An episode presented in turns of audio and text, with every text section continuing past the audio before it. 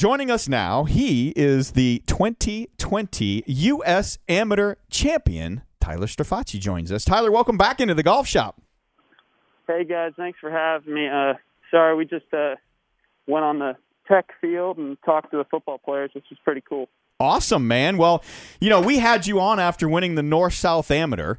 And I think you and I had a conversation about, man, that just, you know, that wasn't going to get you into the U.S. Open. Don't think that's an issue now because I told you to just go ahead and win the amateur so you can get in the U.S. Open. And, you know, you, you followed good advice. Yeah. No, it was a, it's definitely been an unexpected, not unexpected. It's been a long time coming, but kind of one of those two, three months where it just, you're just not surprised, but you're just so happy and never thought this moment would come. And to do it at three great venues throughout the summer has been so cool, and it's been it's really been a dream come through true, and it's changed my life forever. You know, I would say with the way the year of 2020 has been going, um, your final match in the U.S. Amateur probably fit in perfectly um, in terms of you were five down at one point in the morning 18 holes and uh, you got it all the way back to where you were two up with three to play, and uh, and and had a little difficulty on 16 and 17. I mean, how up and down, not just score wise, but emotionally, was this for you? Yeah, I mean, this whole summer and the past five six months for every American out there has been, and everyone in the world has been crazy. It's been a lot of a lot of ups and downs and a lot of perseverance, and sometimes sometimes you have moments of vulnerability, and it's it's been tough. But I, I would say that final match kind of described everything. kind of get get dealt a horrible situation, being five down through twelve, and you can either you can either whine and bitch about it, or you can you can come back and show what you're made of, and that's kind of that's kind of what me and my dad talked about. He, he's like, "You're well, we're not out of it," um, and we just kept clawing back and kind of had a couple hiccups on 16, 17, but that's what those are things I can live with because I was trying to trying to hit shots close and I was trying to win win the tournament right there instead of having it come to 18 and I just didn't execute. Um, I I wasn't really that nervous. I just was trying to hit winning shots and I wasn't doing it. Um, and it came down to 18 and to for how it ended right there was pretty cool. Yeah, I mean, and this might be helpful to anybody else that's out there from an amateur perspective. Uh, you know, whether it's somebody that's uh, playing in their match play at their local club or playing in a in an, a big amateur event. I mean, you're you're you're five down after twelve. You've just lost three holes in a row. Do, do you go have a conversation with yourself? I mean, what do you do because you won four of the next five holes? Um, was there a conversation that you you and your dad had before that, during that stretch, uh, after being five down? I mean, kind of give us the the mindset and and what you did to suddenly kind of flip the script a little bit. Yeah. So if if it was only an 18 hole match, um, you're five down through 12. You're uh, I mean, you're gonna have to have a miracle to come back, but you still just try to hit good shots. Um, I would say for the kids out there, when you get down early and doesn't look like you're going to win, just conduct yourself and be a gentleman out there and be genuinely happy for the person that wins during that. Um, and just because you know your time will come. Because I've had those matches where I've just gotten my butt handed to me. Um, and other way, but when you're five down in a 36 hole match relatively early on, you know you're going to have your stretch of golf. Um, I was still playing great at that point. I was 200 par through 12, and he was seven under through 12, and it was, I mean, it was fun to watch. Um, but you kind of knew he, he wasn't going to shoot 59 every day.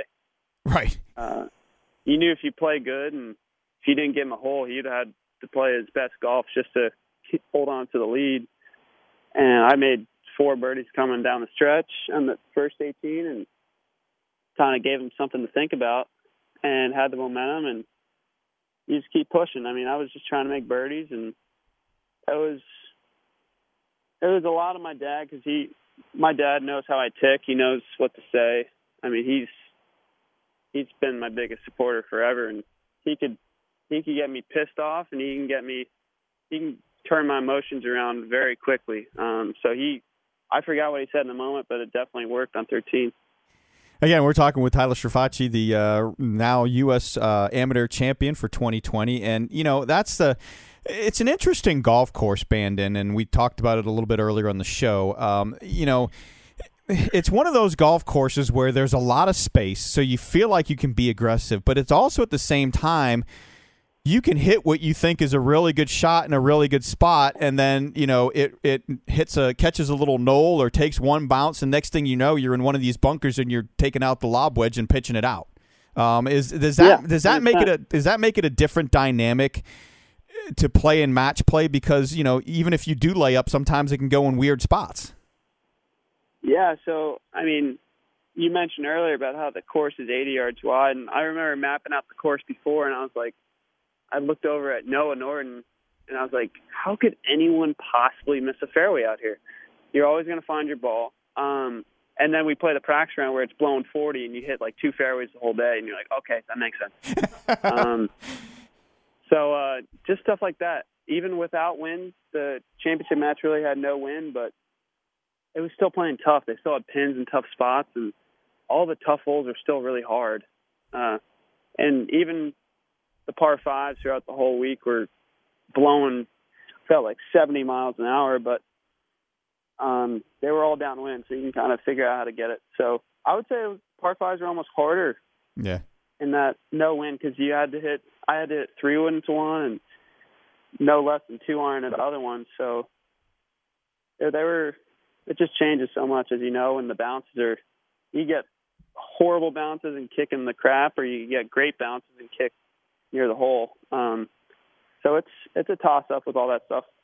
Yeah, and on the flip side of that, uh, you know, during that final match, you're getting the marine layer that's coming in, and you guys had to pause for a few minutes and, and wait for a little bit to clear up. Uh, you know, under under pressure, sometimes uh, you know some people would say it's almost better off that you're hitting into the blind and not having to necessarily look at the trouble that's out there. What was the case uh, as as that marine layer was kind of um, building and, and, and releasing sometimes. I mean, how did, how did that impact shot selection, line selection, and all that stuff? I we've every one of us in the tournament's probably played in fog at some point, whether it's at your home course and you just want to play because it's cool and whatnot. But that I don't know if the TV did any justice, but that fog was thick on 13, you couldn't see the flag. Uh, I remember me and Ollie both hit, and we couldn't really get a line. I had to be the guinea pig to kind of hit it. Um, but I, I just hit it kind of where you thought where the pin was. Uh, and he hit it, and we both kind of picked up our tees, not knowing where it was going to go. And yeah, it's just you have to adjust for that. You have to adjust for distances, and but we were just having such a fun time out there that it didn't really matter about uh, the fog because we were so zoned in on kicking each other's butts, and it was a pretty cool because we didn't even want want it to get delayed. Yeah, so, uh, it was kind of the USGA's decision, and we kind of didn't mind kind of taking our time and kind of dissecting the fog and hitting into the mystic. Well, Tyler, congratulations on a on a great summer and the two uh, I'm going to call them major victories, both the North South and the U.S. Amateur, and uh, hopefully any of your uh, professors at Georgia Tech will accept a, a uh, an absentee note for the week of the U.S. Open, and uh, and they'll let you you know give give you a pass on any exams or homework that needs to be done. Yeah, I don't. I mean, I hope so, but at Tech, it's all school, man. I know, but, I know. That's why I'm saying. I hope that I hope they at least give you a little bit of a break. But again, congratulations and thanks for joining us. Thank you. All right, have Thanks a good one. That's Tyler Strafaci, the uh, U.S. Amateur champion from 2020 and the North South champion. He's comfortable in his own skin, man. That was just a real interview. It was great to hear. Yeah, and you know, and it's fun. I mean, you know, un, like I said, unbelievable golf course to play, especially in the conditions he played and everything. We didn't even get to ask him about the the caddy building sandcastles on the 18th hole. Um, but just a, you know, like you said, it, this is a 30 for 30 if there ever was for a golf tournament. I mean, between guys touching the sand and um, Aman Gupta from Concord, North Carolina, you know, hitting it into the lip of the bunker twice on 18. I mean, it was just a comedy of things. And then from him to go to five up to getting to two up with with three to play and then making a mess of 16 and 17 and then coming back and hitting the a great shot. Hal Sutton-ish